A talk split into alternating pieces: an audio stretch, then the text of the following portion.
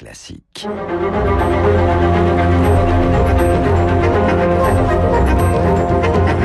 Esprit libre avec Renaud Blanc sur Radio Classique. 8h40 sur Radio Classique, Esprit libre avec de grands journalistes. Éric Fotorino, le fondateur du 1, excellent hebdomadaire. Bonjour Éric. Bonjour Renaud. Et puis le, le capitaine de la matinale, euh, Guillaume Durand. Bonjour Guillaume. Bonjour Eric, bonjour Renaud. Bonjour Guillaume. Guillaume, petite question, comment allez-vous ce matin?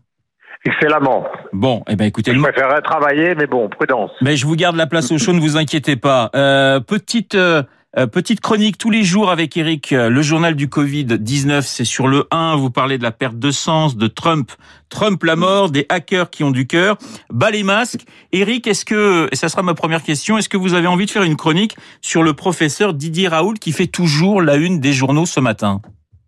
Ah ben, je pense qu'il mérite absolument d'être chroniqué parce que, comme on dit, c'est un, c'est un personnage, c'est un, un bon client au sens qu'il a à la fois euh, le verbe et, et la dégaine, qu'il est à la fois rassurant et inquiétant. Et euh, vous savez, euh, ce professeur me fait penser euh, à un autre chercheur que j'ai bien connu il y a plus de 20 ans, auquel j'avais consacré de nombreuses pages dans le monde, qui s'appelait le docteur Benveniste, qui avait euh, travaillé sur la mémoire de l'eau.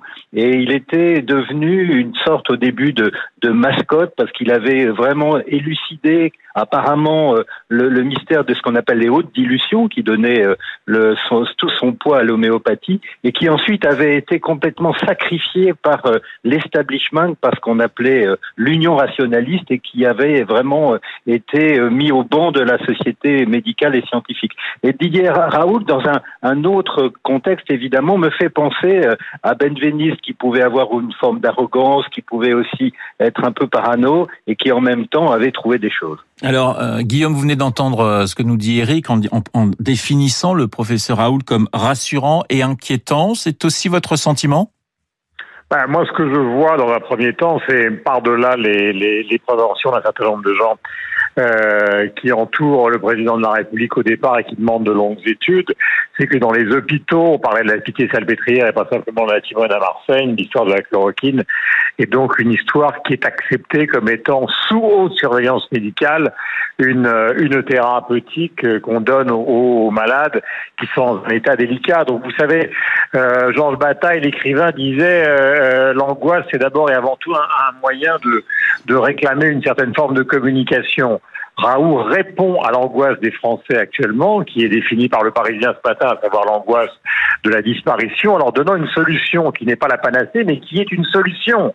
Euh, car on est dans une urgence, il y a 175 pays qui sont touchés, et attendre un hypothétique vaccin dans, une, dans un pays qui a déjà un problème avec les, mac, avec les masques et avec les tests, ça paraît euh, logique scientifiquement, mais impossible à contenir sur le plan politique. Alors, on voit que les politiques, justement, s'en mêlent. Hein. Après les médecins, euh, sorti, soutien euh, de Christian Estrosi, soutien également de, de Jean-Luc Mélenchon au, au, au professeur marseillais, Eric.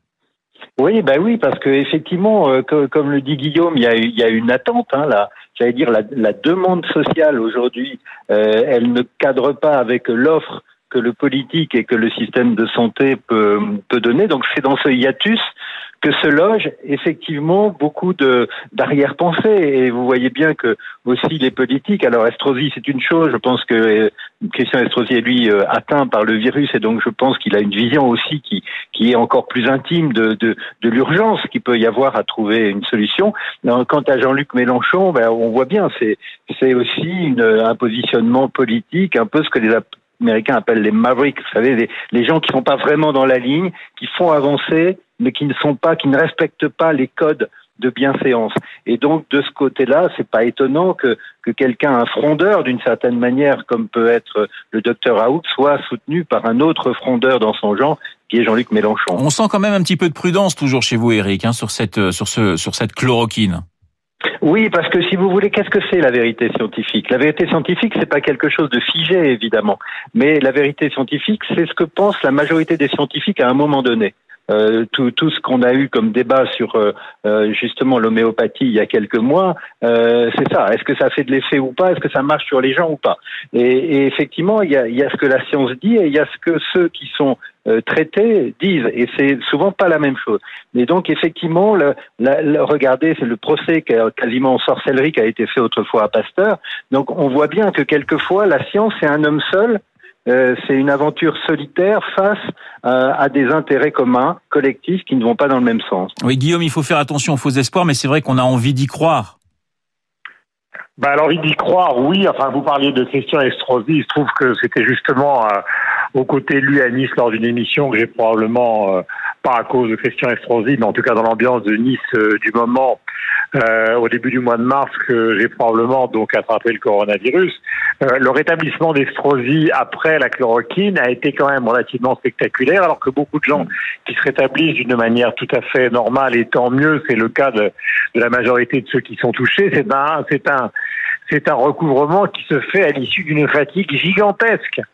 Donc, euh, on est prudent sur le plan scientifique, car il ne s'agit pas, puisqu'il y a les effets secondaires, de donner ça à tout le monde. Mais rappelons quand même que ce médicament est diffusé dans le monde entier pour d'autres maladies et qu'il suffit d'avoir un médecin traitant ou un cardiologue ou en tout cas un suivi médical qui soit assez attentif pour passer au-delà euh, des effets négatifs. Quant à la science, personne, et là je suis tout à fait d'accord avec Fotorino, personne n'a l'intention de remettre en cause tous les processus scientifiques qui existent dans le domaine de la médecine, mais encore une fois, j'insiste sur un sujet qui d'ailleurs a, a, été validé par le ministre de la Santé Véran quand il a publié le décret hier, c'est que nous sommes dans une situation d'urgence. Oui. Et si dans cette situation d'urgence, des décisions doivent être prises, c'est le cas et c'est d'ailleurs la, définition même de la politique. Alors vous parliez d'Olivier Véran, euh, il y a beaucoup d'articles toujours sur le, le, ministre de la Santé en disant que il fait plus que le job, il est en première ligne, il joue la transparence, donc euh, les avis sont plutôt favorables. Et puis il y a le J'allais dire le pendant d'Olivier Véran, mes côtés négatifs, c'est Sibeth Ndiaye. On est euh, euh, qui multiplie, euh, qui multiplie les gaffes. Guillaume, c'est le yin et le yang en quelque sorte. Olivier Véran et Sibeth Ndiaye?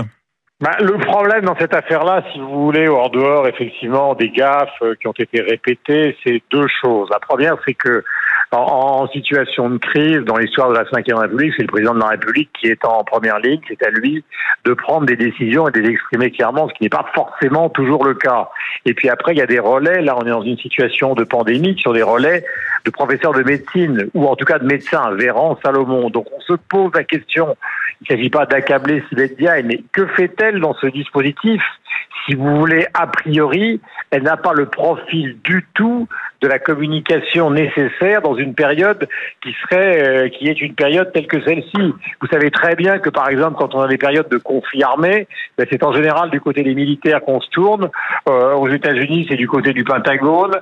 Euh, donc, il y a une adaptation de sa personnalité à la situation qu'elle telle qu'on la vit. Et en plus, ça brouille le message des autres. Parce que si vous avez Véran, Salomon, plus le président de la République, plus le Premier ministre, et puis tout d'un coup vous avez une cinquième personne qui intervient pour dire des choses qui sont contradictoires ou qui peuvent vexer une partie de la population, comme ça a été le cas récemment par, pour les professeurs, c'est évidemment totalement inutile. Voilà, Guillaume Durod en, mode quand même légèrement tonton flingueur avec Sibeth Ndiaye. C'est votre Eric euh, Fotorino, vous, vous partagez ce, ce sentiment ou, vous êtes un petit peu moins sévère?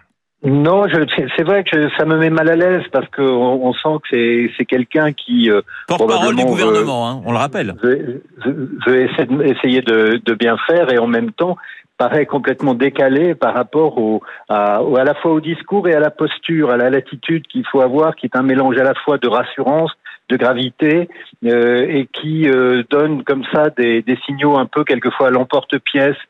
Euh, avec une certaine légèreté.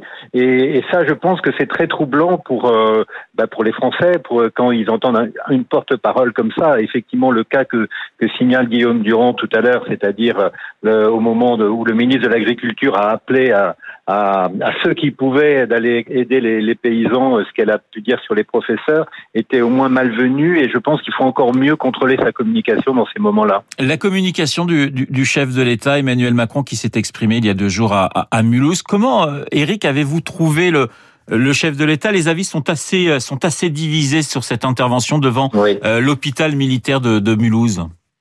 Bah, pour ma part, il y a, me semble-t-il, une erreur de une erreur de sémantique, de vocabulaire depuis le début.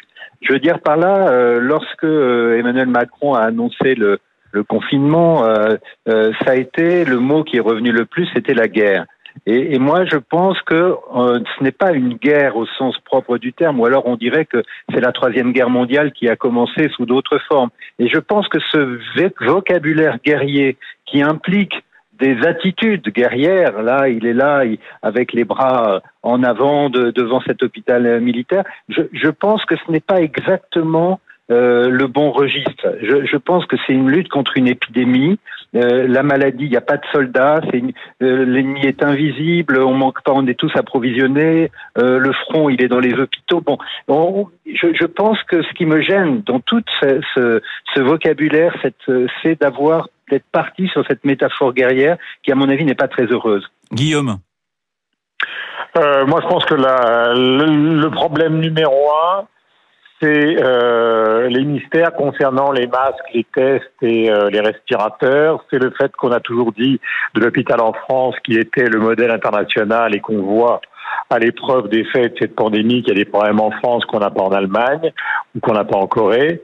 Et donc, euh, il y a un problème qui est un problème de fond. Après, euh, si vous voulez, il y a cette idée que je lisais dans l'ancien journal d'Éric qui est la défense du roi thaumaturge, c'est-à-dire du roi qui, hmm. qui euh, console une population. Je suis tout à fait d'accord avec cette thèse qui veut qu'un président de la République est là pour épouser les malheurs des Français. Je parle du pays, ça doit être le cas d'ailleurs euh, pour toutes les démocraties. Effectivement, ce rôle-là, il le joue bien à Mulhouse puisqu'il va sur le front, il va là où il y a un danger, et donc au fond, il, paye de sa personne. Après, la distribution, c'est la, façon dont le discours est écrit, c'est-à-dire euh, faire passer, euh, comment peut-on dire, la compassion avant les décisions, euh, c'est quelque chose qui me paraît totalement contradictoire avec l'idée qu'on se fait du président de la République en France. C'est-à-dire que le président de la République, il est là pour dire ou pour dire ce que va faire l'État et quelles sont les décisions. La compassion, elle était dans sa présence à Mulhouse.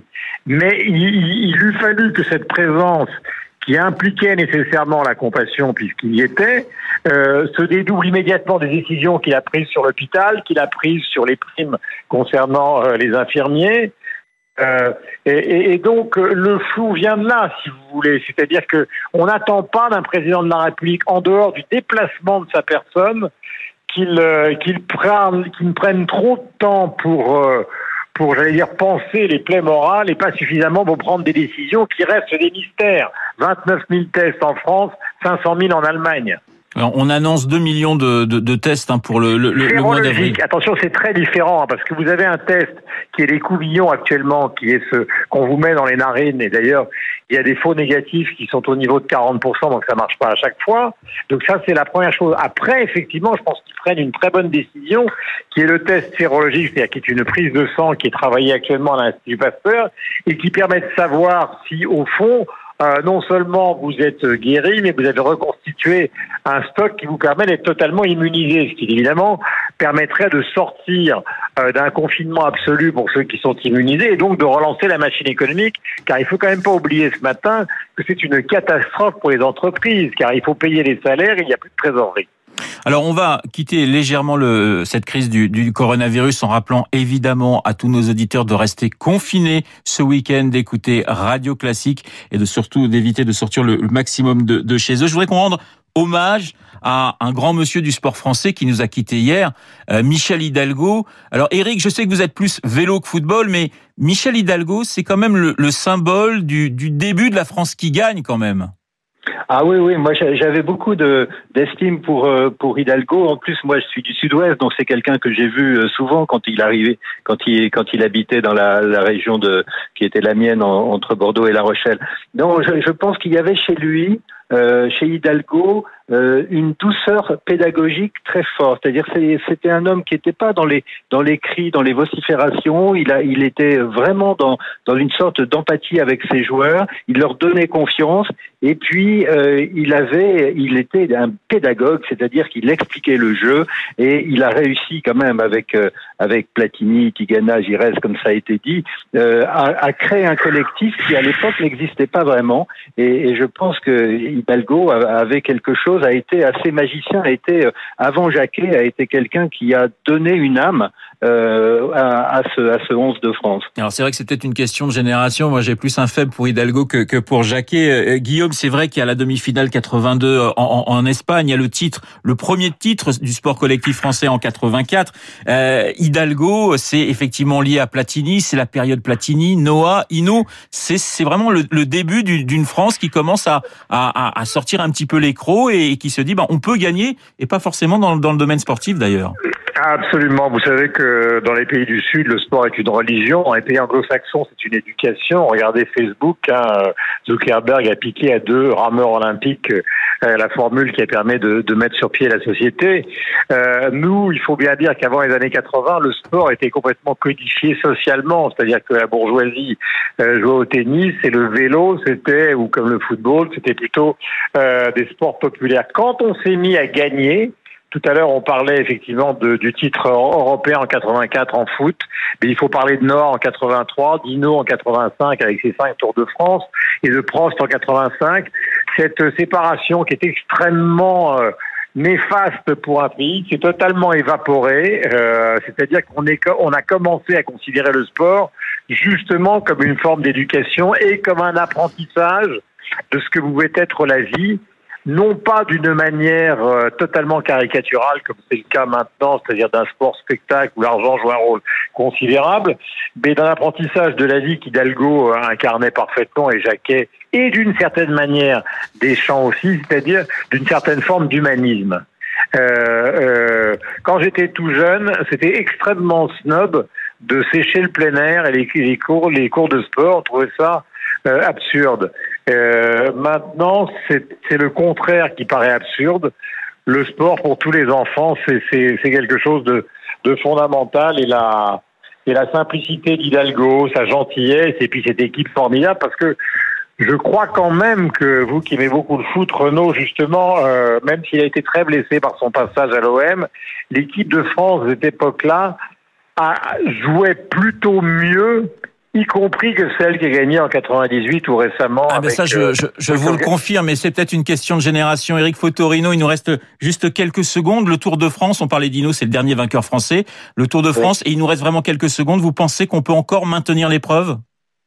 Écoutez, euh, vous imaginez bien que j'espère bien un Tour de France, un mois de juillet sans Tour de France, c'est au moment des guerres, au moment de la guerre de 14 et au moment de la guerre de 39-45. C'est les deux moments dans l'histoire où il n'y a pas eu de Tour de France. Et donc la France n'était pas tout à fait la France. Maintenant, je pense que les organisateurs sont des gens responsables, Christian Prudhomme le premier. Et si les pouvoirs publics disent qu'il ne peut pas y avoir de Tour de France, il n'y aura pas de Tour de France. Donc euh, voilà, on, en est là. Merci beaucoup Eric, merci beaucoup Guillaume. je vous souhaite un excellent week-end à, à tous les deux. 8h58 sur notre antenne tout de suite. Nous allons retrouver Béatrice.